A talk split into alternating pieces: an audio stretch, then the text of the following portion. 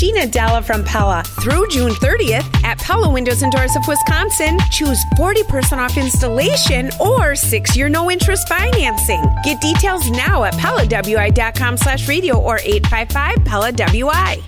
Live from the Annex Wealth Management Studios at historic Radio City, this is the Jeff Wagner Show. The Accunet Mortgage Talk and Text line is open now. Give Jeff a call at 855-616-1620. And now, WTMJ's Jeff Wagner. Good afternoon, Wisconsin. Welcome to the show. This is not designed to take anything away from the, the Brewers' recent success, winning four in a row against Arizona, because you, you got to play the games. But Arizona is a hot mess. The, the, these numbers are almost staggering. They're 20 and 41, which is the worst record in baseball. Not helped by losing four in a row to the Brewers. But but it gets worse. Um, they, they've lost five in a row. They've lost eight out of their last 10. But here is the staggering number.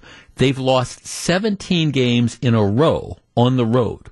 17 games in a row on the road. You would almost think that by by accident you, would win one game. That that I don't know what the all-time record for futility is, but and and maybe it's something huge because baseball has been played forever and stuff. But that team they've lost 17 games in a row on the road. So it, it's not just who you play, it's, it's when you play them. And right now, the Brewers certainly caught Arizona at the right time. They just, it's kind of like the gang that couldn't shoot straight. There was that game the other night where they, they out hit the Brewers by like seven or eight and still, you know, ended up losing. So, I mean, I'll, I'll take them as a Brewers fan and Brewers now go to Cincinnati and Cincinnati, um, they're they're doing a little bit better. They're almost a 500 team. They've won four in a row and seven out of their last ten. But but I mean, if if you were looking at a time to play Arizona, this is the time. 17 games in a row they've lost on the road. Just almost unbelievable. All right, we have a lot of ground to cover on today's program, so let's get right to it. Uh, in, in West Bend, downtown West Bend, there is a, a very, very nice park called Regner Park. It, it's in the news because unfortunately, at their in at their their swimming area, a young boy drowned over the weekend, and it's it's just it's it's kind of a horrible sort of story um, under those circumstances. But Regner Park was in the news before that because every week they have a music in the park sort of program on on Thursday. And what happened was last Thursday, as organizers were setting up for the music, what happened is a couple of the organizers found the, these little a couple plastic pipes that were in the area where the music was going to be. Once they found the, these plastic pipes, they immediately called the police. The police shut it down. They brought in the bomb squad. And ultimately, you know, after searching the park for, oh, the better part of an hour or two, they found 10 of these plastic pipes that were hidden throughout the, the park. Now, the immediate suspicion was, are these pipe bombs? In another life, I used to prosecute people um, for for making pipe bombs, and I won't go into the detail about how you make them, but these are pipe bombs are just nasty things, and unfortunately, they're they're very easy to make by people who you know have access to going to a hardware store and buying some stuff. So th- these pipes, and I'm I'm looking at them. Typically, they're not plastic. Typically, I think they're they're made out of out of metal. But but regardless, you, you look at these. These these are ten of these small pipes and they're capped off at both ways. And I can certainly understand why in today's day and age, somebody finding something suspicious like that would say, wait a second, we've got to figure out what this is. And ultimately, like I say, they called in the bomb squad and they determined that these were all benign. So th- these were not pipe bombs, but they were planted all throughout the area and the events that they were going to have on Thursday night and thereafter were canceled. Well, here, here's what the story is. Apparently, there was a, they've identified a 51 year old woman from Ozaukee County and she has confessed such as it is, to planting these these plastic pipes. She says, "Look, I was I, I, I was going to do a scavenger hunt." And at least so far, that the details of this are kind of unclear. But she said I was going to do, a, we were going to do a scavenger hunt, And so I, I planted these things around. And, and no, I, I didn't tell anybody. I didn't ask for permission. It's just kind of this public park. It didn't occur to me that people were going to find these things and, and freak out. I mean, th- these weren't bombs. I didn't intend to have bombs. I just kind of put these things around the park because we were going to do that. Didn't intend to disrupt the music. I, I just, I didn't I didn't think uh, about this. I didn't think people would find these and freak out. It was not my intention to you know scare anybody, and I'm sorry if people were in fact scared. But that uh, this was going to be a scavenger hunt. All right, our number is 855-616-1620. That is the Accunet Mortgage talk and text line. Let us assume, for the sake of argument, that this woman is, is telling the truth, that she wasn't the, these these different you know, pipes, these plastic pipes weren't planted with the idea that we're going to try to freak people out and, and and uh, cause the concerts to be scheduled and things like that. Let's say that in this case, the cigar is the cigar. It's look, I, I we were going to do the scavenger hunt. No, I didn't tell anybody. I didn't ask for permission. I just I put these things out here. I didn't think that anybody would believe that these were pipe bombs and we'd have all the, this this these cancellations. Let's assume, for the sake of argument, that that is true. It doesn't change the fact, of course, that the musical event had to be canceled, that you had to have the bomb squad there, that a lot of people's lives got disrupted. And my guess is a couple of the volunteers who found these things were kind of freaked out. Here's the question 855 616 1620, which is the Accunet Mortgage talk and text line. Apparently, authorities out in Washington County are trying to decide whether they should go ahead and bring a criminal charge against her. The charge, um, in all likelihood, would be like disorderly conduct, you know, doing something which causes a disruption. Misdemeanor, so it's not like it's a felony. It's not like anybody's talking about sending a lady to prison for five years or ten years, but it would be a criminal charge that could get her put on probation, maybe some jail time, maybe a fine. Her story is, again, it was just a scavenger hunt. It didn't occur to me that people were going to think like this. Our number, 855-616-1620, which is the Accunet Mortgage talk and text line.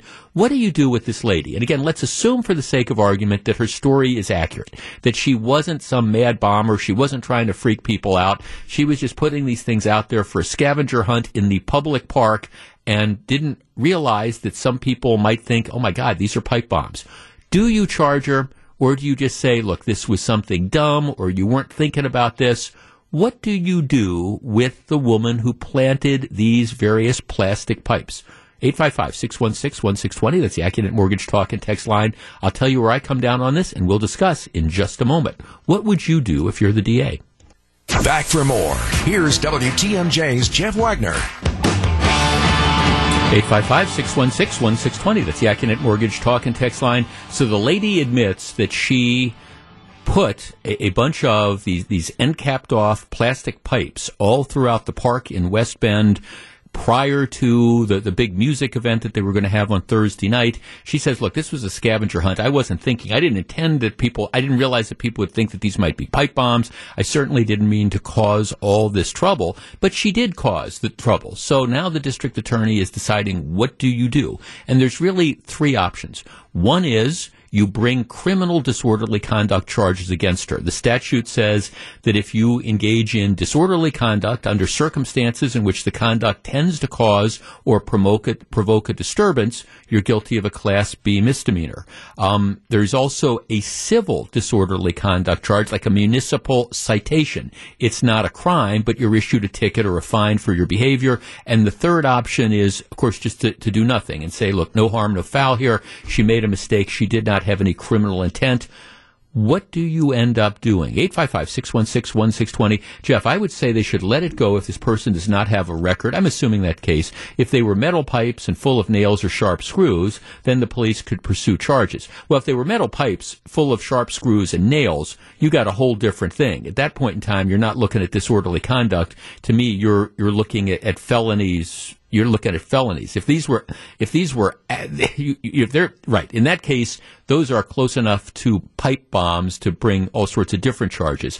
Um, Jeff, um, Let's see, how can anybody in today's USA be so clueless as to think you could do something like this without permission from the municipality? I would charge her. Jeff, I'm curious where she lives. Sounds like a neighbor that doesn't like live music. No, uh, the, the, only description I have, and they're not releasing her name because she hasn't been charged with anything, is it says that she's an Ozaukee County resident. This is, you know, Regner Park is, is in downtown West Bend. Um, let's see, uh, uh, Jeff, I think that uh, you have to bring, we have to start enforcing laws to get people to follow laws and get this country back to what it used to be. Even though it's only a misdemeanor, I should believe she should be charged. Otherwise, it will be the boy who cried wolf. And one time, you know, we won't respond to a false alarm. Jeff, do nothing. Um, if you are familiar with geocaching, people do this all the time. Laugh at the foolishness of the whole situation and get on with the important things in life. Huh. Jeff, uh, Jason from West Allis, the woman should be charged with a misdemeanor. She should have thought her plans out before planting the containers. You know, it, it is interesting because the person before is talking about geocaching. That's where people do, do plant stuff in, in different parks with, but in this case, I mean, she didn't tell anybody about it, and clearly, I mean, I'll take her at her word that she didn't realize that people were going to freak out when they saw him, but people do freak out when they see him. Jeff Charger, stupidity and ignorance is no excuse. Should probably think things through a lot better, and that way get permission. It could have been avoided then. Jeff, no charges, innocent mistake. She took responsibility for it. If this is a misdemeanor, the whole geocaching community needs to be regulated. Jeff, why would you use plastic piping in today's age? Why would you not use something else to put scavenger hunt goods? Either she's really stupid or completely clueless to the current world we live in. Good intentions, bad decisions. Well, you know, that's interesting because if instead of the, these being these pipes that people suspected could have been pipe bombs, if instead she had put I don't know, little gnomes or something, no, nobody would have freaked out and thought that this was potentially a bomb. 855 616 1620. Ryan in Brookfield. Ryan, good afternoon. Hey, good afternoon to you. What do you think? Well, I don't think that charges should be levied against this woman. Um, I think, you know, you have to look at the totality of the circumstances and what ultimately her intentions were. I understand law enforcement you know, if they were called to respond to this, that they need to bring this in front of the district attorney for them to review. And depending on what this woman's maybe criminal history is, if any. Yeah, let's assume you know, none. I, I, don't that, get I don't get the idea that this is a bad actor. Let, so let's assume none for the sake of the, our conversation. Yeah, then definitely, unfortunately, it's a well publicized opportunity for education on on placing things like that out in public.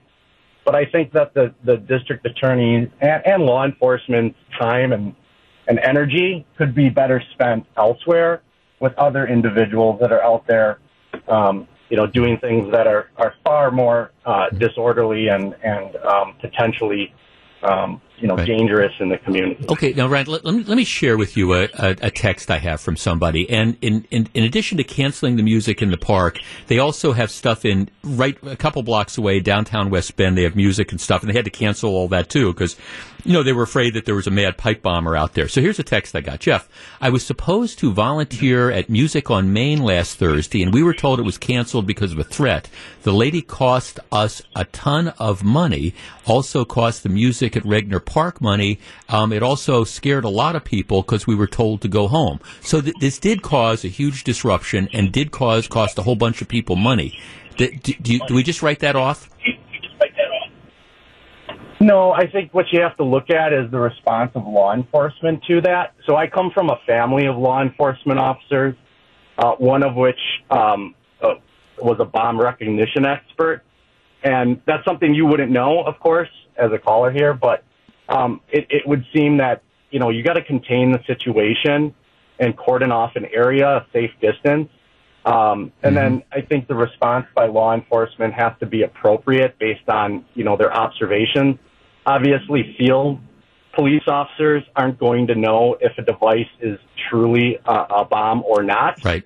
But, you know, to blanket cancel all these events in this sort of large geographic area seems to be overblown, in my opinion. Okay, well, thanks. I, I, I got to I disagree with that. I mean, it, just for the, I mean, I, my, my, my wife used to live about well you could see Regner Park from from where where she lived and so um, you're you're you're in close proximity to to downtown I mean if a few blocks away. So I mean, I I understand the reaction. If you if you believe or you are concerned that there are pipe bombs that are planted all over this park, I think that the logical conclusion is okay. Well, maybe there's pipe bombs elsewhere, and we're going to have this big gathering. So I, I don't criticize law enforcement for saying okay, we, have got to cancel all these different events. A number of people are saying with, with geocaching, you you're supposed to get permission anytime you you plant it, and that would certainly that would certainly make sense that, okay, if you're going to plant something in a public park, that you have to alert somebody and say, oh, by the way, I'm putting, you know, I'm, I'm putting these things that are in there because if somebody finds them, it, it, could cause the problem. So where do I come down on, okay, Jeff, my, let's see, my family and I hide geocaches in the Fox Valley area. We have used different containers, but if we thought it was questionable, we put a label on the container. Yeah, I mean, I think, um, you know, that's, that's it. Okay, so where do I come down on this? Well, I, I'm going to kind of take the Goldilocks approach on this. Not too, not too hot, not too cold, right in the middle. Do I think you do nothing? My answer would be no, because this it, again, when I was a prosecutor, we might have called this felony stupid. Now, I know this isn't a felony, but this is a stupid thing to do in today's day and age to not tell anybody and to put these things all over a park right around an area where you know that there's going to be kids and you know there's going to be all sorts of people. So, uh, do, do I do nothing? No. I think you have to do something. Would I bring criminal charges, a Class B misdemeanor? Again, assuming my factual scenario is correct, that this, there wasn't a, an evil intent, that this was just stupid. I I don't know that there's anything that you gain from you know giving the woman a criminal record and bring her in the court system and getting her a fine and, and giving her a criminal record and putting her on probation. I mean, you're not going to send her to jail for this, I don't think, unless there's something. There. So I, I, I don't see that. So what is the in between? What is the Goldilocks solution? What's not too hot? What's not too cold? What's just right? To me, it is the civil disorderly conduct citation. You you give her the citation you you hit her with a fine. I don't know how steep the fine should be, but it, she's not going to be able to you know to reimburse the, the bomb squad. She's my guess is you know music on Main and West Bend and this music festival in, at Regner Park. My guess is they lost tens and tens of thousands of dollars by having to cancel it. So you're not going to fine her all that. You're not going to give her an order of restitution because restitution is probably well into five figures, maybe even six figures for all the different revenue you lost. But you you do I, I think have to say, look, this this was this conduct was irresponsible. It was, in fact, disorderly. I give her the municipal citation. I, I fine her for this, maybe a tad of restitution on top of that, recognizing that you're you're not going to this this again this this cost tens of thousands of dollars. I have no doubt, whether in lost business or the bomb squad coming out. You, you have to do something I don't think she needs a criminal charge, but I don't think you can do nothing. We'll continue to follow the story and see how the authorities decide on this. But um, bottom line, takeaway of this: if you're into the geocaching and things like that, um, don't don't make them look like pipe bombs. it's just nothing good is going to come of this. Jeff Wagner on WTMJ.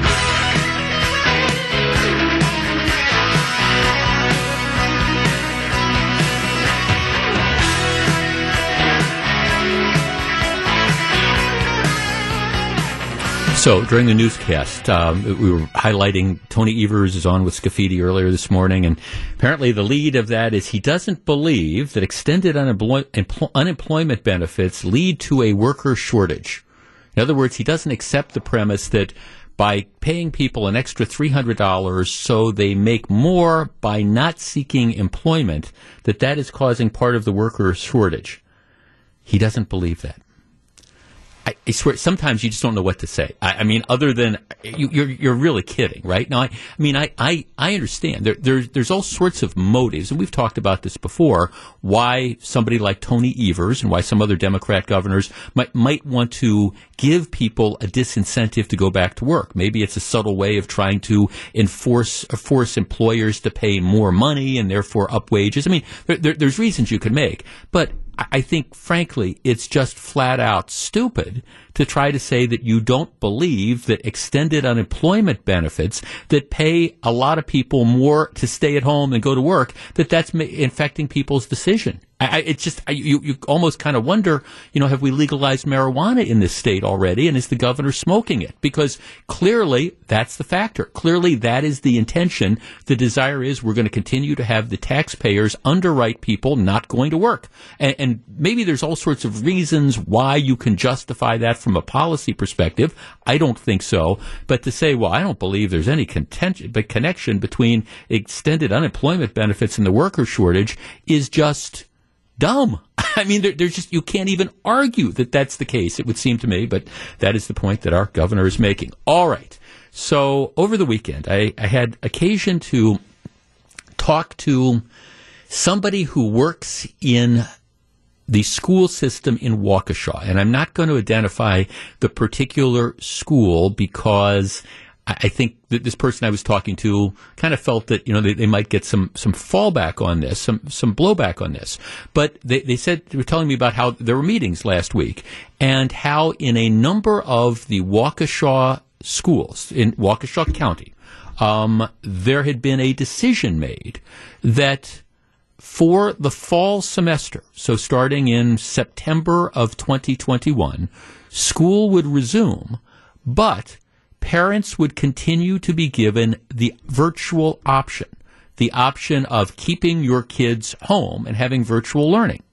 And the person I was talking to, who's in the school system, was just like, like shaking their head, saying, "We, we can't believe that they're they're doing this because, uh, again, we, we had." You know, in Waukesha, or at least in some of the school districts, what they did is they had, you know, the hybrid learning through the whole thing. Very, very few instances of COVID. And this is before everybody started getting vaccinated and things like this.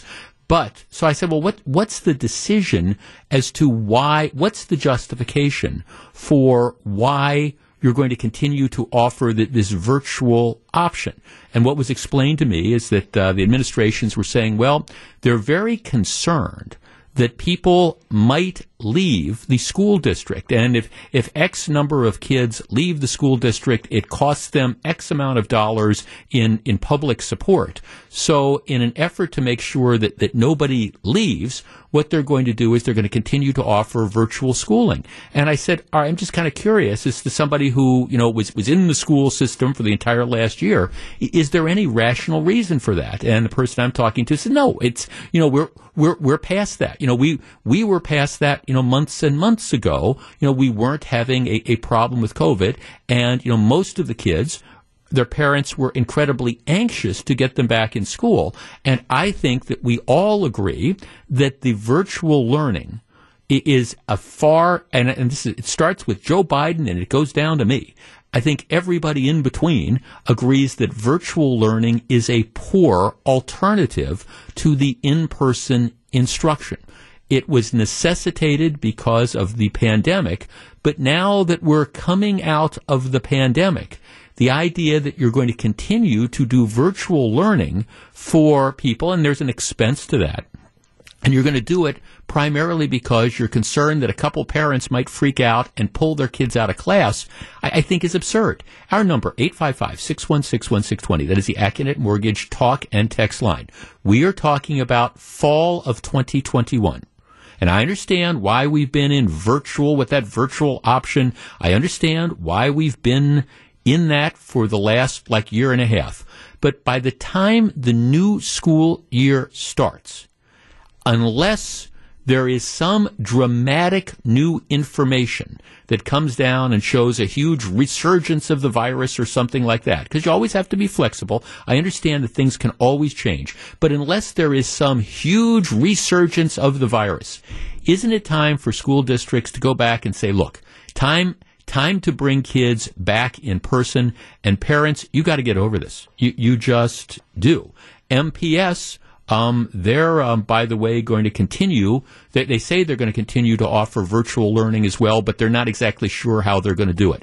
855-616-1620. That is the Accunet Mortgage talk and text line. Virtual learning is, is a difficult thing to begin with. And if you've got 95% of the kids that are back in class, it becomes extremely difficult to try to do effectively when you're only dealing with a very, very small number of people. And if the real motivation is simply, well, we're afraid that a couple parents might get their undies in a bundle and leave and go try to find some place that's offering virtual learning, that to me is not a good excuse. 855-616-1620, that's the Accunet Mortgage talk and text line. Absent a resurgence of COVID, should we continue to offer virtual learning to kids next September? We discuss in a minute. My answer is no. Welcome back to Jeff Wagner on WTMJ. 855-616-1620, which is the Accunet Mortgage talk and text line. Don, Don, you're on WTMJ. Good afternoon. Oh, lost on. 855-616-1620, which is the Accunet Mortgage Talk and Text line. Jeff, I'm a teacher and my district is offering virtual learning to a limited number of students based solely on medical need. It is meant to be a small group and for extenuating needs. The superintendent has made it clear that the virtual academy, as it's being called, may have limited specialty options. I believe it should be available on a limited basis in such instances, but disincentivized for most. It was a very hard year year, and I look forward to putting the Zoom teaching world behind me. To which I say amen. See, that's, that's sort of the, the deal on this. I mean, I understand if you've got a, a a group of people with extreme medical hardships, and, and, maybe you have to create sort of a virtual academy, but to offer it as an option. And as again, my source was telling me, the justification is, well, we're afraid that some parents still might not feel comfortable sending their kids back to school, so we, we don't want them pulling the kids out of the classroom and maybe going somewhere else because we will lose money if you do that. Um, Jeff, I think having a virtual option is a good idea only if it is done as a separate program. Several school districts around the state have virtual schools with teachers dedicated to those classes on a completely different format than just setting up a screen in a classroom and trying to zoom in together. That does not work. But if you want to create a separate school dedicated strictly to virtual learning, that makes sense. To which I would say it, it only makes sense if if you've got enough people to justify that. And if the reason is again, you've got a handful of kids that have medical needs, not just an, an option for that. Um, Jeff, I think it's all political. They're going to continue to offer that as an option for the few families who feel they don't want to be in person and still want that option.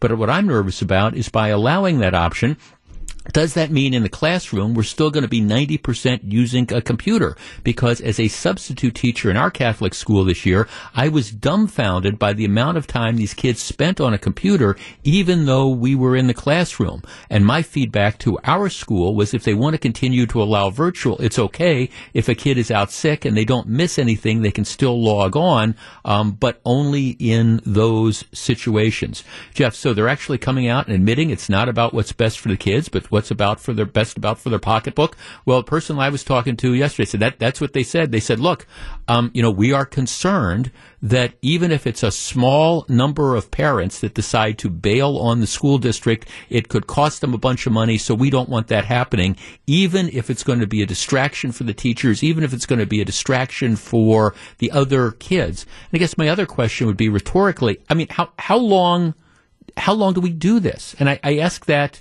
sincerely. And like I, I, at what point in time do we stop and say, okay, we, have got to get back to like some sense of normal? Are, are, we going to be virtual for the rest of our lives? I mean, clearly, I, I understand why we did this, why we did this up until this point, but now where do we go? Okay, 855 616 1620. Let's talk to Don. Don, good afternoon.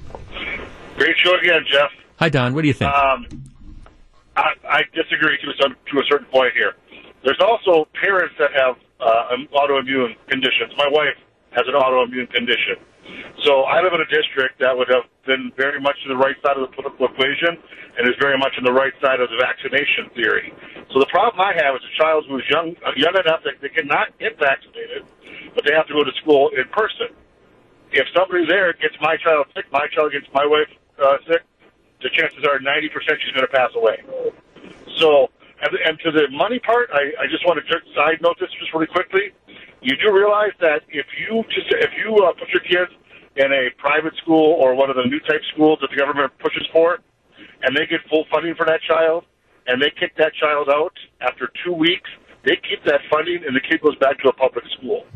Don, let me. Let, that's where the, yeah. The, let, us talk about the, the first part. Part. So your your point is your child will be virtual until they're 12 years old. That that's the decision you've made. Um, if, if in regards to it, if we could get people to become vaccinated, then I would change that. But at this point, 70% would be herd immunity, and that would be a borderline number for my right. wife. Right. So, so let's assume you're never going. Let's assume you're never going to get to seventy percent immunity. So, uh, right. my, my question is: so then you have committed the fact that your child will be learning virtually until they are at least twelve years old, fifth or sixth grade. Yes. Okay. And he, by the way, straight A student throughout the entire time. And, and that, that, there's a key key factor. We were involved in his homework every day. Right, and I guess every and, single day. And see, Donna, I guess, and uh, that's where I, will go back to what I said in the beginning. For, I, I'm glad it worked out for your kid. It has not worked out for most children. And I guess if there's a situation, like I say, like a couple of our texters, where you have a very, very limited number of kids and there are compelling medical reasons. So you're going to just create that virtual academy for those kids, understanding that they're, they're not going to be able to experience the full curriculum. Oh, okay, yeah, may, maybe you can work something out. But that's not what they're talking about doing. This isn't, hey, you have to have a medical excuse for it. You, you have to have some compelling situation. It, it is what we're going to end up giving you that option, even if there's no good reason for that. And I think the effect of that is, I mean, candidly, I, I, think the effect of that is to put huge financial strain on the teachers, on the classrooms, et cetera, et cetera. Now, again, if there's, you know, particularly compelling situations, but my guess is, Don, as I think this through, if if your wife has an autoimmune disease, okay, you, you don't your, your kid probably shouldn't be around other kids anyways. I mean, if that if that is really the concern that your kid is going to pick up measles or, or something like that and, and bring it home, uh, I, I don't know what you end up doing. Maybe that's the route. Maybe that's one of the reasons that you, you go to homeschool and stuff like that. I, I think if it's working out for your child, that's great. But to take most kids, um, ages and say like a first or fifth through fifth or sixth grade, and we're going to consign you to, to virtual learning. I think that's not going to work out well for most of the children that are, you know, out there. Um, yes, Jeff, the kids can stay home forever. It's called homeschooling. Well, I mean, I think that's that's you know the the whole idea of that, you know, and maybe that's the situation if you're afraid to, to have the kids go out in, in the world. And I, I admit, look, I don't know how you deal with this when you parent, you have a parent who has autoimmune disease. What, what do you do? It's not just school. It's do you not let your kid go out and socialize eh, for, you know, the first 12 years of their life until they're eligible to be vaccinated? I mean, I don't know what the answer is, and I don't know that there's a good answer to that. But overall, for the school districts, absent extenuating circumstances, you just give the parents the option of, again, being able to continue virtual school, and we're going to have the taxpayers pay for it, I don't think you're doing anybody any favors. And this is Jeff Wagner. I have an example of God's way of telling you that you have too much time on your hands. There's a story on Bloomberg News today about, they, they call them sedition hunters, and these are amateur these are not law enforcement people. These are amateur internet sleuths who are obsessed with what happened on January 16th. And, and, what they have done is they have devoted large portions of their life to searching the internet trying to link up a picture of someone that they might have seen like in the crowd or whatever and try to figure out who they are and then conduct their own internet investigations and then turn the information over to law enforcement. I mean, here's one of the descriptions. As he watched footage on the January 6th siege of the U.S. Capitol, Chris Sigurdsson an out of work actor in Canada, what a surprise, found himself drawn to a particular image um, on the man's face as he was acting up was a look of demented glee. Sigurdsson, 58, out of work actor, has been growing obsessed with the riot, spending 40 hours a week poring over photographs and videos. He noticed a resemblance to the man in the sweatshirt and somebody that he had seen bragging about what he had done on a different video recorded at a hotel in Virginia. When he looked closely, he could see that they were the same person carrying the same backpack. He posted his finding on Twitter, etc., etc., and ultimately the story is that they were able to find somebody and the guy criminal charges were issued. Oh, okay, 40 hours a week. Unemployed guy tracking down, essentially trying to do law enforcement's job. Now, I mean, I, I appreciate, and I'm sure the government supports all this, this help, but I mean, who has 40 hours a week to try to look through grainy internet footage and try to search the web and find out, gee, I, I, saw this guy in the crowd there and I think this is who it is and, and maybe we should be looking at, at him to see whether there should be charges. I have no problems bringing charges against people that were involved in the insurrection or the riot or whatever you want to call it at the Capitol on January 6th.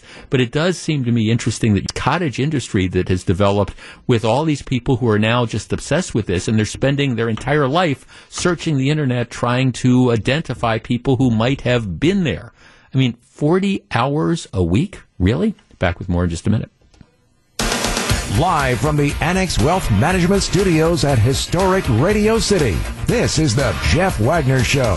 And now, WTMJ's Jeff Wagner. Good afternoon, Wisconsin. Welcome back to the show. Almost every reporter, print reporter, electronic reporter in the country will disagree with me, but I think I am right. All right, here here is the deal. Over the weekend, uh, Joe Biden's Justice Department said we will no longer, no longer go after records that belong to quote unquote journalists trying to identify the sources. We're, we're not going to do it. We're, we're, we're sorry. Um, we're sorry if this has happened in the past. And this, of course, all follows a story that it turns out that during the Trump administration, the beginning of the Biden administration, the Justice Department had subpoenaed records uh, of email of a handful of New York Times reporters trying to find leaks. I think Biden is wrong in abandoning this. Now, hear me out on this. The way it works in this country is that there are very, very, in many cases, there are laws, not just rules, but there are laws which make it illegal for people who have access to certain information. Maybe it's classified information. Um, maybe it's protected information, like, for example, the existence of a grand jury investigation, things like that, or circumstances behind it. The law makes it illegal for those people to disclose that information. And there's a good reason why the law makes that, you know, illegal. I mean, if we let let's let's go back you know, 70 years, and let's talk about, you know, America racing to try to develop the atomic bomb. Well, all right, if you've got people, as it turned out there were, who were leaking information and details about that to the Russians, right, that compromises our national security. And so that's why you have laws that say you are not allowed to do that. All right. Nevertheless, you have people that do it.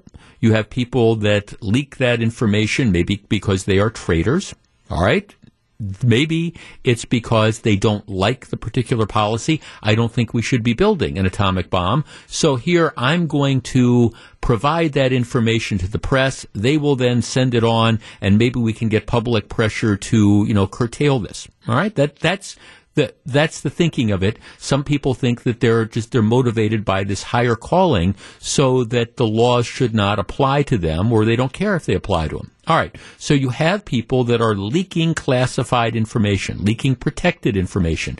Maybe again, let's look at the legal context. It's a federal crime for certain people involved with a federal grand jury investigation to leak information about it. But let's say you've got I don't know, you've got a prosecutor who just doesn't like Donald Trump. And we're investigating Donald Trump. So what I want to do is I want to feed the New York Times or the Washington Post. I want to feed them information about what's going on in front of the grand jury. And I know I'm not supposed to do it and I know it's illegal, but nevertheless, I'm, I'm going to do this because I want to try this case in the court of public opinion. Right. So you have those different rules. Now, the way the law works, and it's an interesting example of the law because it's it's it comes to bear with the First Amendment. Under the law, if say a news outlet like it's the New York Times, for example, a reporter gets classified information. All right. Somebody is committing a crime by providing that reporter the information. Well, the reporter, the reporter can run with it, and the New York Times or the Milwaukee Journal Sentinel or the Washington Post, they can publish it. It doesn't matter that the information was obtained from an illegal source. And it, it's sort of interesting because if you go and you buy a TV in an alley from a guy named Fred who's selling it off a truck, and it turns out that you know you've you've purchased a, a stolen TV. Well, you, you, know, if you get a subpoena, you don't get a chance to say, well, I don't have to tell you where I got this from. I mean, you know, you're going to be ordered to, to disclose that. But in the context of, again, reporting this stuff, the reporters don't have to disclose. They, the reporters, they can put this information out there. They can print the secrets to the atomic bomb if they choose to do it. They can report all the stuff from the uh, grand jury investigation. It doesn't matter that it was illegally obtained. By that I mean that the person who was providing them the information was violating the law in doing it. The reporters can run with it. It's not like they violated the law themselves. So that's the kind of the way it works. Well, that doesn't mean, though, that the person who's leaking the information doesn't mean that they're not committing a crime. So what has happened historically, and this is through the Obama Justice Department, and through the Trump Justice Department and Justice Departments before that. What's happened is one of the things, in an effort to try to find out who's leaking the secrets to the atomic bomb, one of the things that has been done is let's let's get records uh, from these journalists. Let's let's look at their phone records let's get their email logs. And if, for example, it turns out that you've got uh, my producer Gru, who's working for a government agency, and all of a sudden you see that there's 10 calls from Gru's phone to a, a, phone that is associated with the New York Times reporter, or vice versa, it, it might give you a tip off that, hey, maybe Gru is that source. So anyhow, that's what the investigation it's been. It's been we're going to try to we want to obtain the reporters' call logs. We want to try to obtain their email records because we want to see if if it identifies who is committing a crime by providing them the information. Right, our number is 855-616-1620. That's the Accunet Mortgage talk and text line. I don't have a problem with this. Look, I, I understand, you know, the, the press whether it's the TV stations or the radio stations or the newspapers, I understand that they can run with this story and there's, there's not going to be any consequences for them. But I don't think that their reporters should be immune from an effort to try to identify who their sources are because that source is committing a crime. And if it turns out that you've got, you know, calls again from a New York Times reporter to a phone number associated with a, a, personal phone associated with a prosecutor in the district attorney's office or in the U.S. attorney's office, or there's calls to a phone number that is associated with somebody that works, I don't know, in developing the nuclear bomb back in the age. I, I don't have a problem with doing that. It's not to prosecute the reporter. It is rather to identify who is violating the law in leaking the information in the first place. 855-616-1620. That is the Accunet Mortgage talk and text line. Now the Biden administration is freaked out. No, we're not going to compel journalists to give up source information. We're, we're, we're not going to pursue them. So what they've essentially said is we're, we're essentially giving a freebie to people inside the government to leak classified information because we're going to make it much, much, much, much, much more difficult for us to figure out who is doing that. How is that in the interest of the country? 855 616 1620. We discuss. Jeff Wagner on WTMJ. 855-616-1620, which is the Accunet Mortgage talk and text line. Here's the way the Washington Post reports this. The Justice Department on Saturday announced it will no longer use subpoenas or other legal methods to obtain information from journalists about their sources. A major policy shift that came just the day after the New York Times revealed that the department had prohibited the newspaper's lawyers and executives from disclosing an effort to seize email records of four reporters. Going forward, consistent with President Biden's direction, the Department of Justice, in a change to its long-standing practice, will not seek compulsory legal process in leak investigations to obtain source information from members of the news media doing their job. The department strongly values a free press, protecting First Amendment values, and is committed to taking all appropriate steps to ensure the independence of journalists. So, in other words, because gee, we're concerned that we might get a bad headline in the New York Times, we are willing to make a policy decision that we're going to, I don't know, allow people inside the government to leak confidential information, maybe confidential information which can be harm, put people's lives at risk, be harmful to, I don't know, the country. We're going to let them do it, and we're going to tie our hands as to how we go out and try to investigate that information. And I, I mean, this is this is what the frustrating aspect of, of this is. Why would you limit that? I'm not saying prosecute the journalists. All right, they, they, get a free pass. That that's the thing. And if they want to put information out there, which uh, again can jeopardize operate covert operations, um, can again undermine efforts by the legally obtained government by, by legally elected government of the United States. That's okay. I mean that that that's fine. That's a that is a decision that ends up getting made. But where I draw the line is saying that we're going to tie investigators' hands as to how you're going to identify that. And that's precisely, you know, what they are doing. Jeff, what if a journalist gets information from a whistleblower and that whistleblower shared information about illegally, uh, illegal activity conducted by the president and or his staff? Well, I, I don't, I don't know what that, that question I don't know what it means exactly.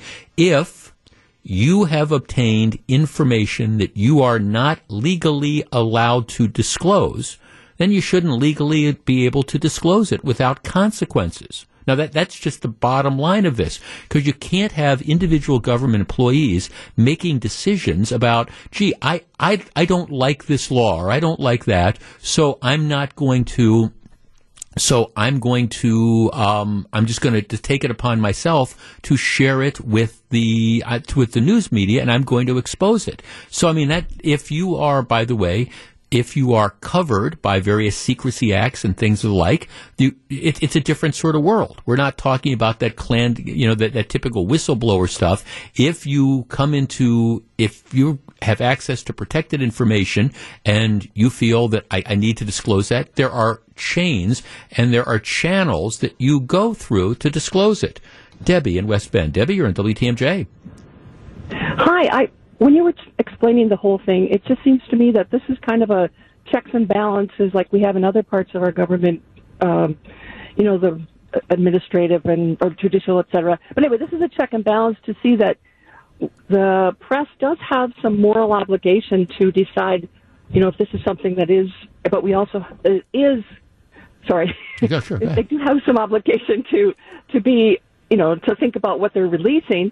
And but the government also should have a way to, um, you know, put that balance on the other side. Is this something that's illegal that's being released? Then yes, we should have. It seems that is a process to do it. And it creates a checks and balance. Well, well, it, it, it does because I mean, right now there, there's really no accountability on, on the press, and see, and, and that, that that's all fine. I mean, if somebody calls a reporter and has information that they are not legally allowed to disclose. But the grand jury investigation, I'm going to give you the details of a grand jury investigation. I want you to keep me, my identity anonymous. You provide that information. There, there's no there, there's no prohibition. The reporter can run with it. The newspaper can run with it. It doesn't matter that the person who provided that information has violated the, the law. Well, we have these laws for a reason. To me, to your point, that this is that check and balance. It's like saying, okay, you, you get to make that phone call call and you get to disclose that, but we get to investigate where that leak came from and why you would why you would tie the the investigators' hands and stop them from using perhaps the best evidence just makes no sense to me. It's it's just essentially saying go leak confidential information and we're going to make it more and more difficult to figure out who did it. And I, I don't understand why we would do that. I agree. Thanks, uh, for, th- for thanks for call. No, I appreciate it, Debbie. And, and, that's kind of the, the underlying issue. This is not a war on reporters.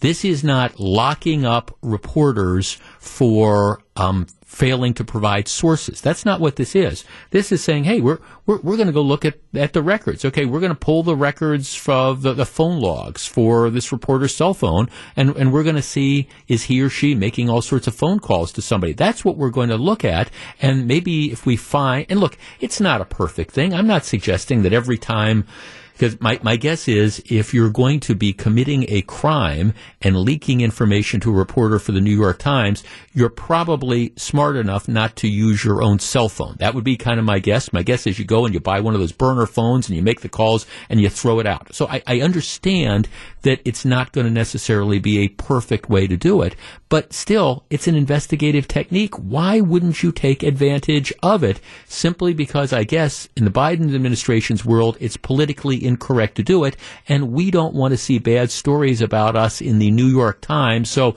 here, we're, we're going to, again, make it much more difficult to catch people who are violating federal law as leakers. Don't get it. Welcome back to Jeff Wagner on WTMJ.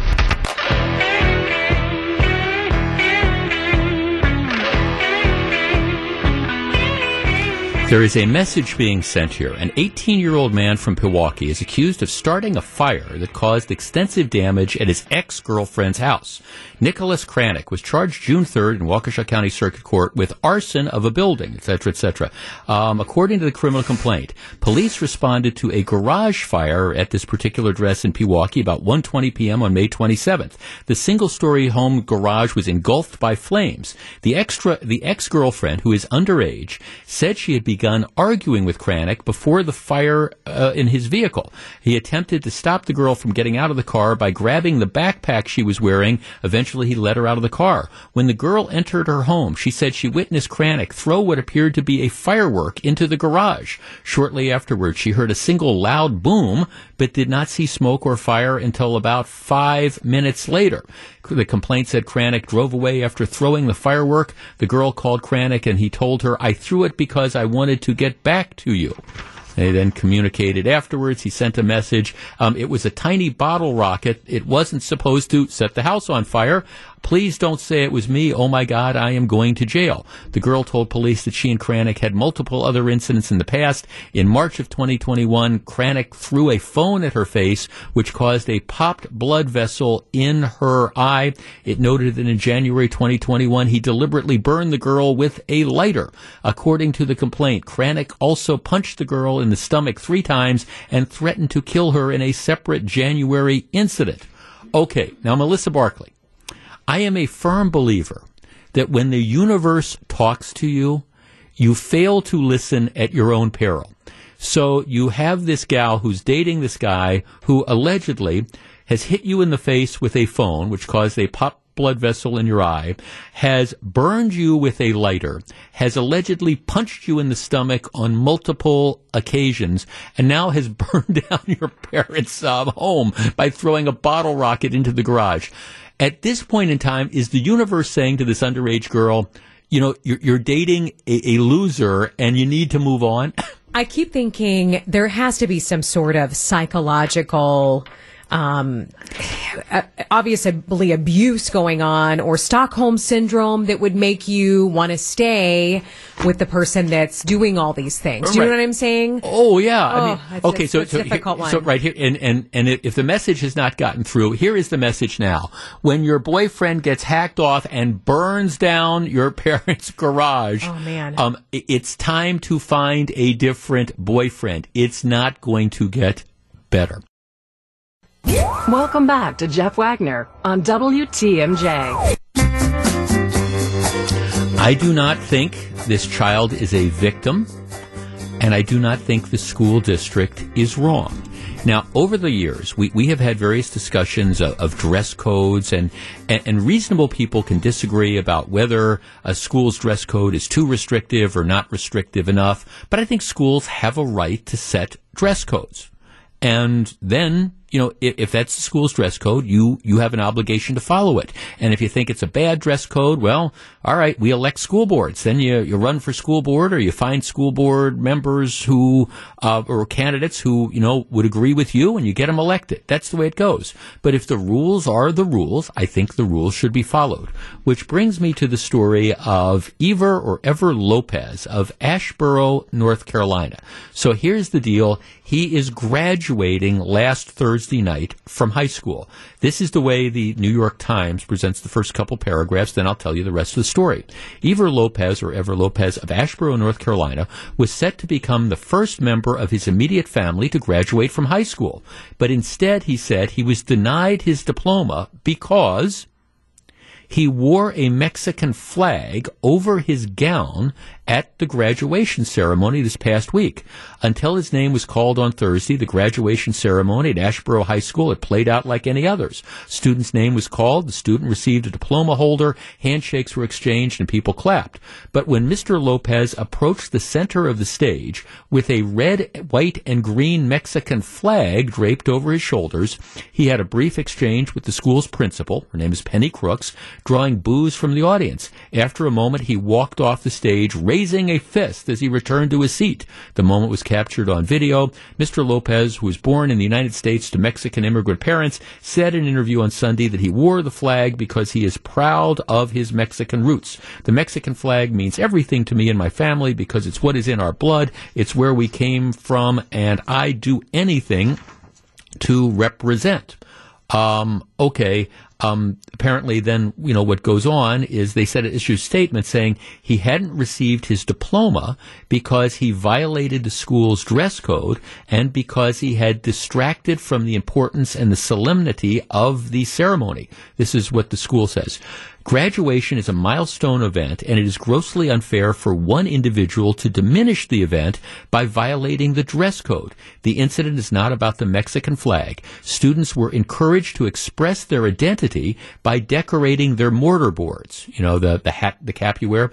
Um, a number of students followed the protocol and had the Mexican flag or other representations appropriately displayed during the ceremony.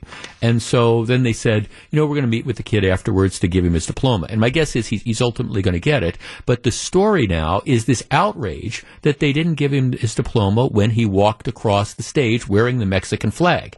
Now, the rules, I have the, what they said in front of me. There were rules for the graduation ceremony and they they said that men were supposed to wear like a collared shirt and slacks, and there were certain rules for women as well, and that if they want to decorate stuff, they can put their the mortar boards on. And then they also said that the regular school dress code applies. And while the school dress code doesn't specifically say you can't wear a flag, there's rules that make it clear that you couldn't regularly come to school wearing a, a flag. So the kid shows up. He's up on the stage. He's got this Mexican flag around his shoulders. Everybody else is dressed in the traditional cap and gown, and people have their top of their mortar boards, you know, with different sayings and stuff. But he's wearing the Mexican flag. He's the only one that's doing something like that. And the principal says, I'm not giving you your diploma, at least not right now. Our number is 855 616 1620. That is the Accunet Mortgage talk and text line.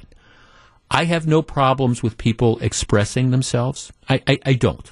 And if this kid wants to wave the Mexican flag, if this kid wants to adorn himself with the Mexican flag, he he can do it. He can do it before the ceremony. He can do it after the ceremony. But I'm sorry, I don't think the school in this case is wrong. They have a dress code. They are trying to prevent people from distracting from ev- it's everybody's graduation. And they are trying to in this case prevent one person or one handful of people from distracting from the event.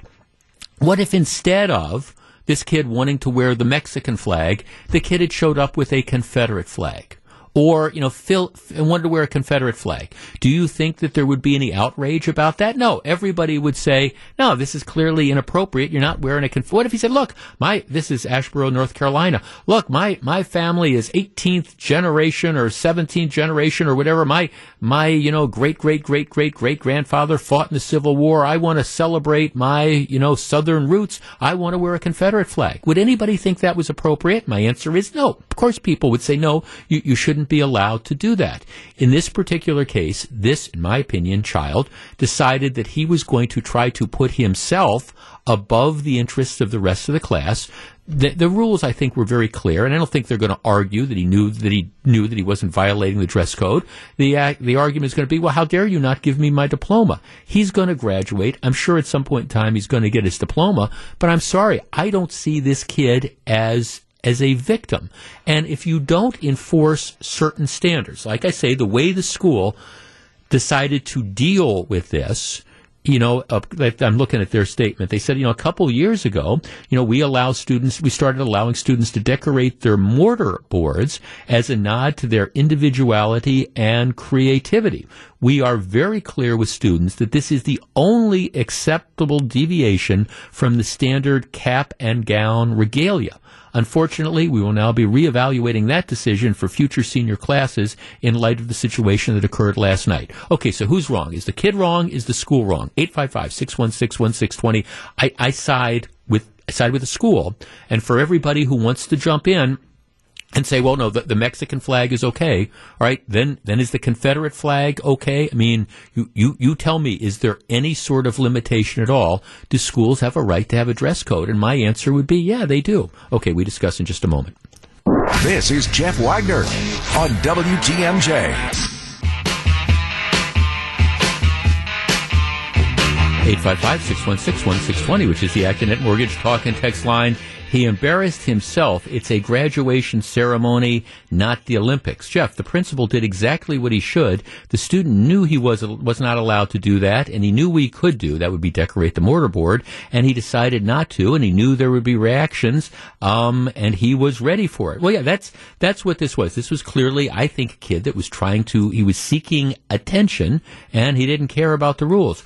Jeff, my daughter graduated this weekend from Cedar Grove Belgium High School. There was an Hispanic student that had a Mexican flag, but also it was just a sash like the National Honor Society when students wear. No one was offended, but I think the whole flag is too much. I agree with the school in that instance. Um, yeah, well, yeah, right. They they allow like I said, you could decorate your mortarboard. And if you wanted to put the, the flag, the Mexican flag, the Irish flag, whatever, on your mortarboard, it wouldn't be a problem. But he wasn't satisfied with that. He wanted to wrap himself literally in the flag. Jeff, the kid was wrong. If it were the German flag, which is my heritage across the stage, would I be on the national news? Jeff, my first response was that he should be allowed to wear the flag colors. But when you brought up the Confederate flag, that made me look at it differently. You cannot treat them differently. So I agree. I think the school was in the right. Um, Jeff, we are in the Elkhorn School District, and we had a kid wear a Mexican flag draped over his shoulders. No one blinked an eye. He was handed the diploma, and life goes on. No one was distracted.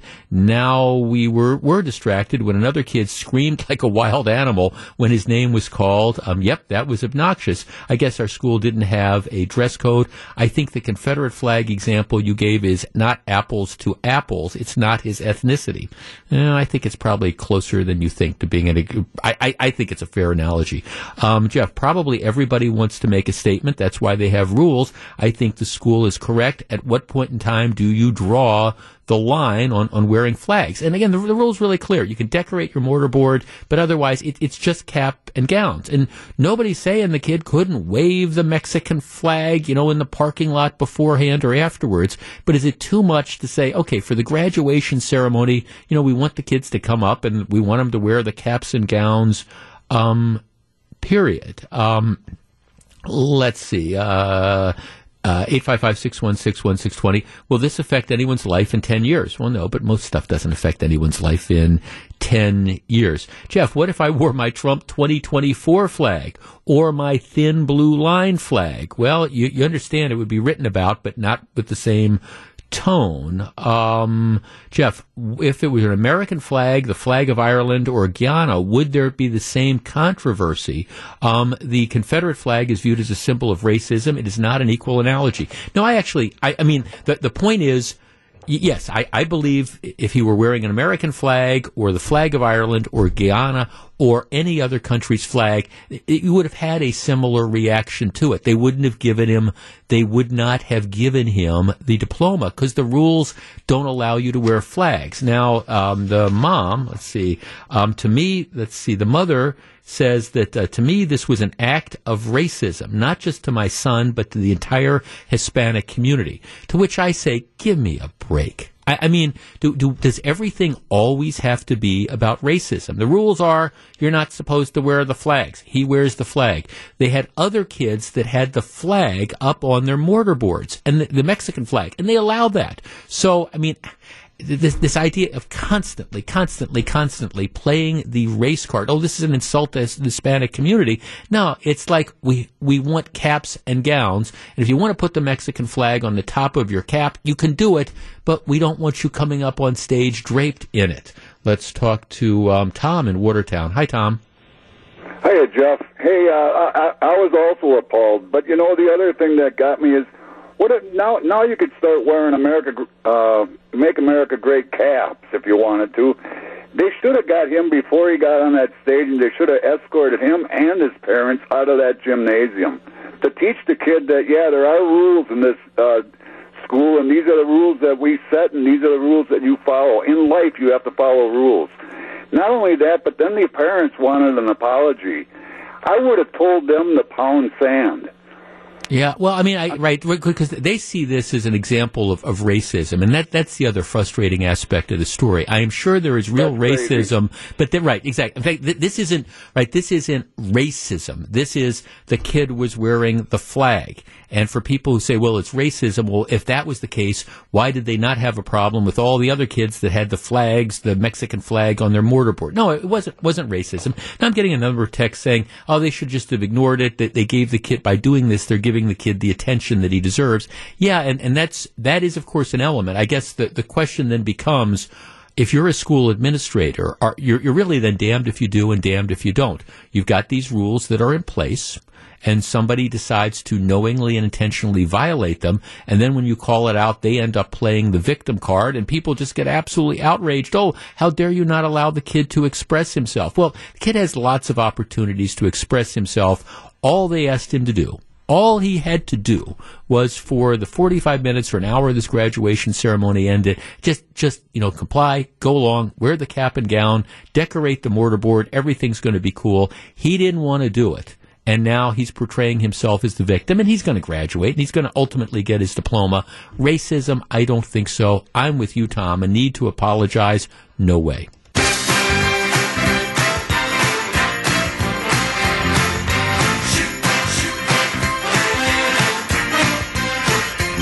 And this is Jeff Wagner. So very glad to have you with us. Well, yesterday or over the weekend at the State Democratic Convention, Tony Evers, I don't think surprised anybody by announcing that he was running for re-election calling himself the state's real education governor. Now, of course, that's interesting to take that position given the fact that with the pandemic and the schools being closed, um, you, you've had kids that have largely regressed dramatically. Tony Evers, of course, believes that the, the way you're the education governor by trying to get as much money as you possibly can and throw that money into public school systems. If you if you mess around with private schools or charter schools or parochial schools, that that's okay because that's not really education. But let's throw as much money as we can into the public school system, despite the fact that there, there's not really that much of a link between throwing money at a problem and necessarily educational results. For example, you know, just look at how much money per pupil goes into MPS and look at the results that, that come out. But in any event, you know, he, he says he's, he's running. So how does this all play out? Well, I, I think it's, I think Evers, who, as I've said before, is, is an accidental governor. I believe in 2018 that Evers' election was not because anybody supported Tony Evers, really. It was because you, you had a huge number of anti Scott Walker people, or in particular, anti Donald Trump people that, that came out, particularly in Dane County. The whole idea was we want to send a message that we don't like Donald Trump, so we're going to show up and we're going to vote against anybody with an R after their name. And that that turnout in Dane County was enough to get Tony Evers over the hump. Plus, I think there was some, you know, maybe some Scott Walker fatigue, et cetera, et cetera. Well, 2022 is going to be a much different election, and Tony Evers is going to be running on, on his own merits. And he's going to have to be defending the unemployment fiasco. He's going to have to be defending, defending a number of the health department policies that came out and the lockdowns and the economic damage that all that stuff caused, he's going to be running on his own record and he's not going to have the wind at his sails that he had back in 2022, 2018. Now, does that mean he's going to lose? Not necessarily. I think it's going to be Wisconsin elections are almost always extremely close. I think some of it's going to depend on, you know, who, as always does, you know, who are going to be the Republican candidates that emerge and, and what type of campaigns are they going to run. And I think there's still a lot of sifting that's going on there. But it, it's going to be a close election one way or the other. But the difference in 2018, like I say, is I believe Evers was elected just as the, the fill in the blank slot. And it wouldn't have mattered whether it was Tony Evers or any one of five or six other dozen other Democrat candidates.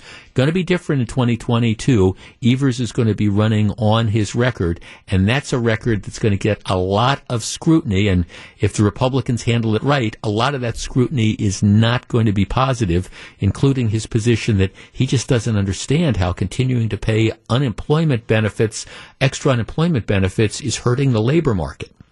Um, okay, when we come back, lots of stuff. It's an icon, and it is returning. Golf balls in Yellowstone Park, and the summer job market. It's going to be an interesting two o'clock hour. Don't go anywhere. This is Jeff Wagner. Live from the Annex Wealth Management Studios at historic Radio City, this is the Jeff Wagner Show. And now, WTMJ's Jeff Wagner.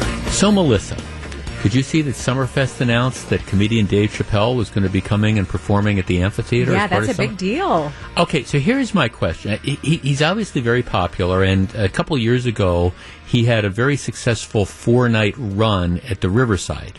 The, now the, the the difference is the Riverside seats like twenty five hundred people.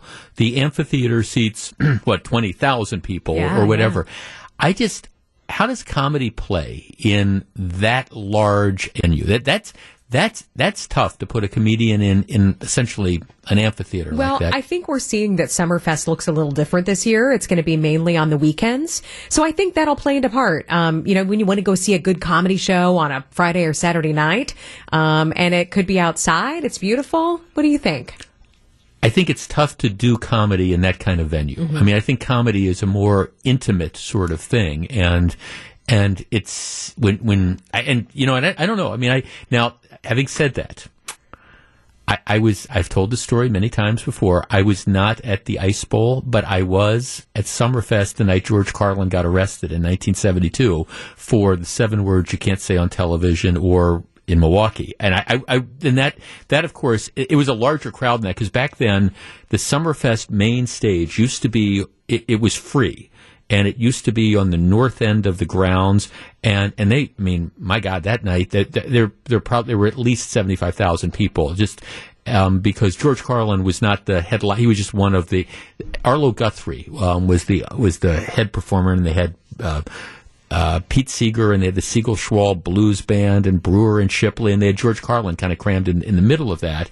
And it, and, and I remember I thought it was funny and I didn't realize he'd been arrested till afterwards. Of course, this was 1972. So my guess is three quarters of the people were stoned too. So I mean, you know, almost anything would sound like to be funny. But, But if I- there's anybody that's going to do it, I think Dave Chappelle. He's Uh-huh. very popular. So, I, you know, kind of testing the waters again. Okay, here, well, right, and it, I mean, it, it'll be interesting to see, and like, it's it's not a knock on him at all. It's just it's tough to do a comedy performance in a venue that that's big. Okay, now here's the other interesting side part of this story, and how do you think fans are going to react? Gru, you can wade in on this too. How you? Th- here's the deal. Um, he he has a policy that you you are not allowed to bring cell phones and stuff into the venue because he doesn't want people filming this and all. So uh, Summerfest says no phones, cameras, or recording devices are going to be allowed at the show. All smartphones and smart watches must be locked in Yondr Y O N D R, I don't even know what that is, pouches upon entry for the duration of the show. Anyone caught with a phone in the venue will be ejected. Those those are little contraptions that you can get to put your phone in, and they're safe and secure, and you can grab Yeah. them on the way out. But I, I don't know. I mean, I think if you want to see them, you'll you'll do it. Crew? If it's uh, anything like a Jack White show, because Jack White does this, no, no, ca- no camera phones or anything. Mm-hmm. Yep. There, it- it's a small pouch where you put it in and it and it locks. Yeah. Uh, so you don't have access Yeah. to it. Um, I don't have an issue with it. I mean, okay, so then how do you open it up? Uh, you you don't. I mean, it, it, you would go to I I. I'm actually not sure how it goes because I, I actually haven't, haven't been to a Jack White show in a while since he started doing this. But um, I, I believe it's issued to you as you're walking in. I mean, Yeah. going to an AmFam, you got to present your ticket, something like that. Right. I think it works the same way. Uh, whenever you're leaving, I, I don't- really know how There it might be like a but- special code with each ticket or something like that. But when you come back out, I don't know how it works, but I think um, I don't know. I think if you want to see a good show, that might be okay. I, am just, I'm just, I'm, I'm wondering the, the practicalities of this. And again, I, I, I don't know how this stuff works, but I mean, I'm wondering the practicalities of this. If you, first of all, I, I mean, can, or you can just leave it in your car. well, Leave right, right, cell phone in right. But okay, but Brett, yes, but I mean, we, people can't go ten minutes without having the access to their cell phone and stuff. Oh. I'm just, I'll tell you what though, there's there's nothing worse than being at a concert and having the two or three, how many people are in standing in front of you have their phones up recording the whole time. I no, I, I don't. it takes I, everything away. I, I'm not arguing with the merits of the policy. I'm just thinking, okay, we, we, we can't get people.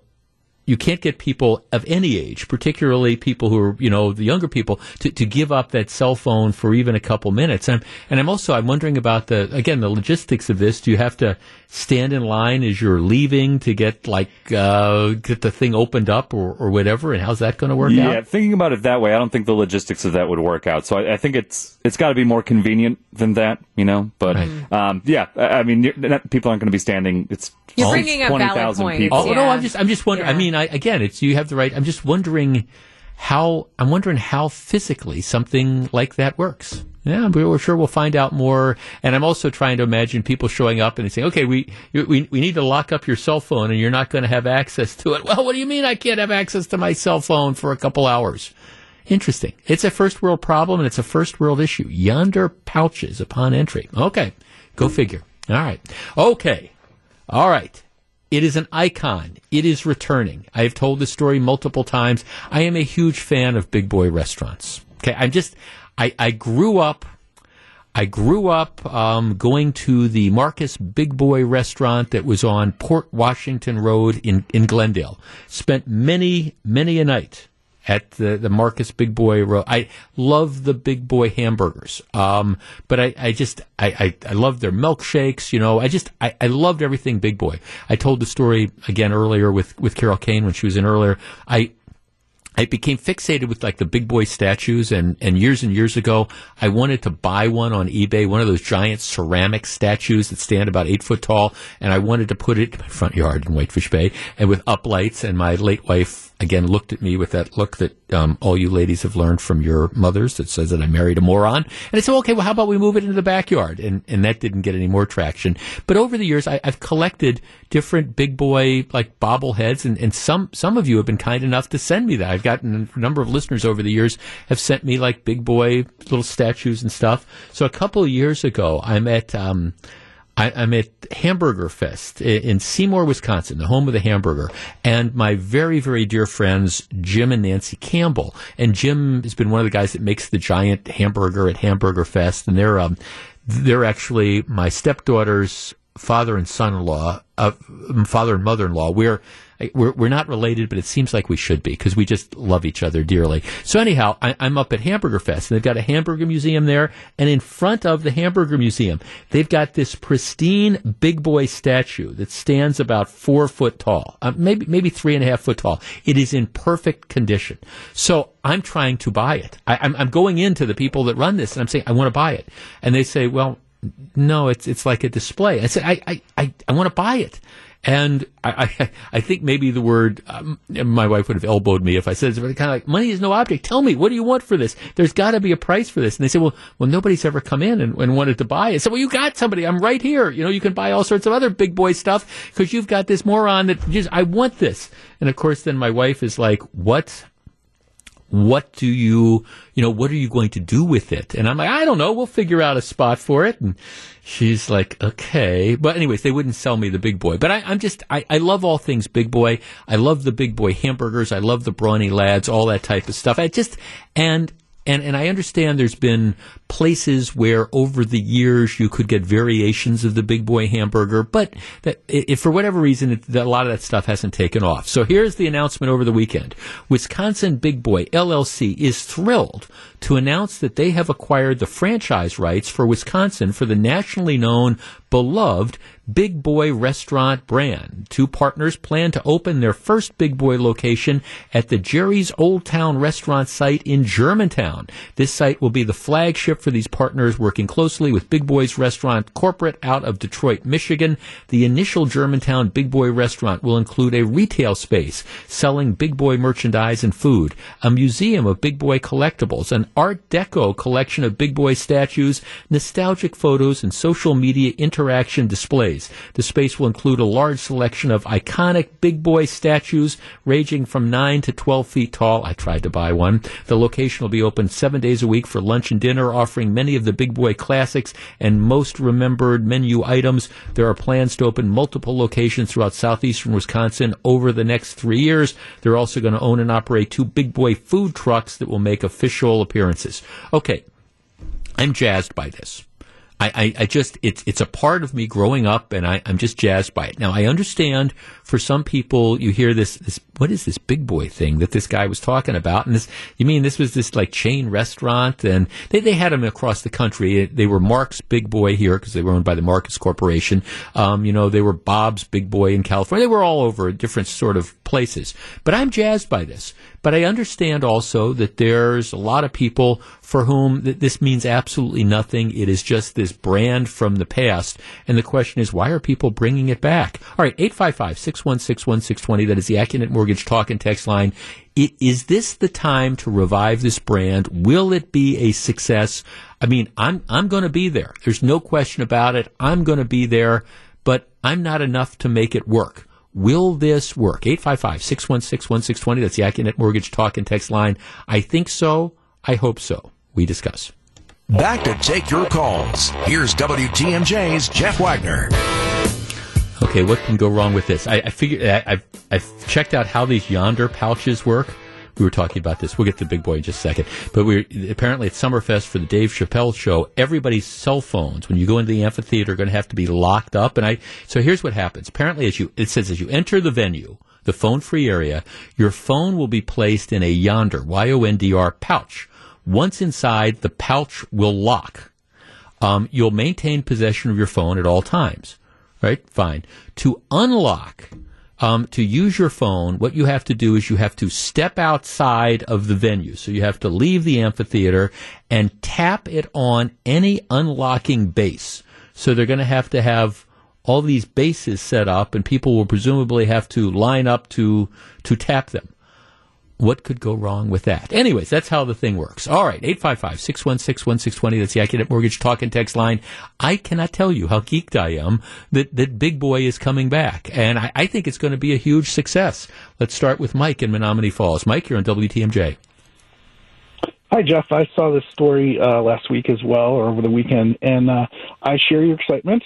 Although I have a little bit of skepticism in that um, a very good friend of mine's father used to actually run the commissary here in Milwaukee for all of the Marcus Big Boy restaurants.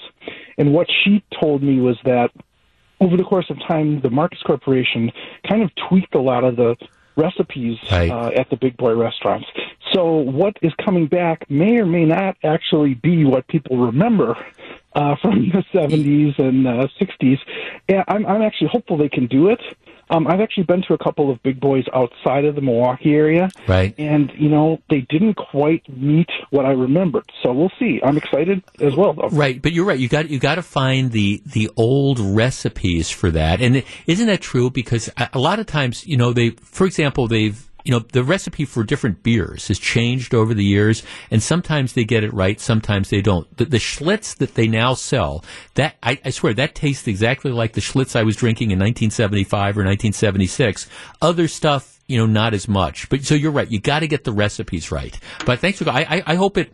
I, I certainly hope it works. Jeff, we're very excited about Big Boy coming to Germantown. We live in Germantown and have been going to Jerry's for many years. Looking forward to going back to our past to the restaurant we grew up with. Hope to see you there. That's Wendy. Well, I'm definitely, I'm definitely going to be there. Um, I don't remember the last time that I was in a big boy. I mean, I don't know. I guess I, am not sure I've been anywhere. I was going to say, oh, I remember this place when we, I was in San Diego, but I don't think so. I think that was a Denny's I went to. Um, Jim in Hales Corners. Jim, you're on WTMJ. Jeff, I got to tell you, this is a bizarre story that I'm going to tell you, but it's true. this morning I woke up and I was thinking about big boy fish, uh, fish and chips. Sure. Okay. I said, I said, dang, I wish I could get some big boy fish and chips. And then I went to my computer and I get uh, uh, emails from the Business Journal, and it said Big Boy is opening in Germantown.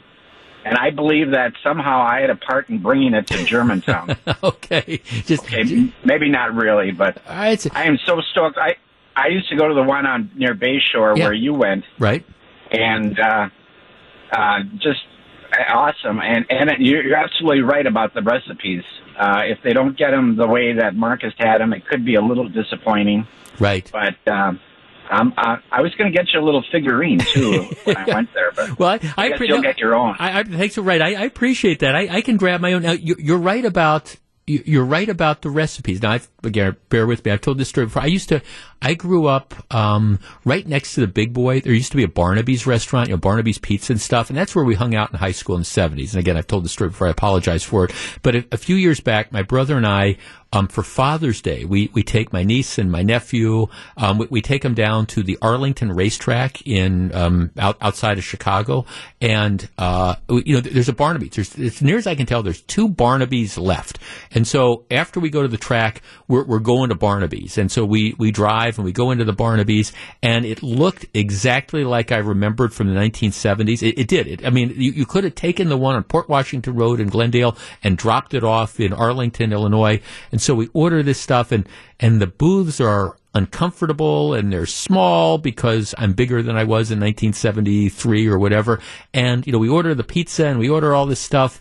And like everybody else that we're with is kind of looking at us going, huh, what, what, th- this is what you guys have been raving about?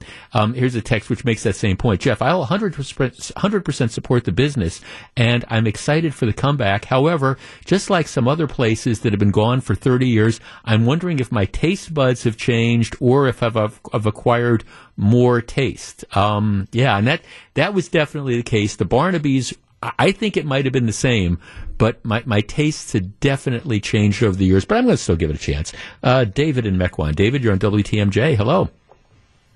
Hey, Jeff. Um, great topic. Actually, I used to, just for the record, I used to go to the Big Boy with my dad over there in Van Buren on the east side. Oh, sure, right, absolutely. And uh, yeah, they had a great buffet. And actually, you know, in Michigan, it's still very successful in Michigan. And um, I, I do think it will work here just because uh, I think, you know, they have enough um, food on the menu that they would satisfy most people as far as what they're looking for. Yeah. And and the way I look at it, there aren't too many family restaurants per se. A lot of those have kind of you know, gone away, and there really is in the North Shore area. Uh, there's a kind of a lack of that in, in some regard.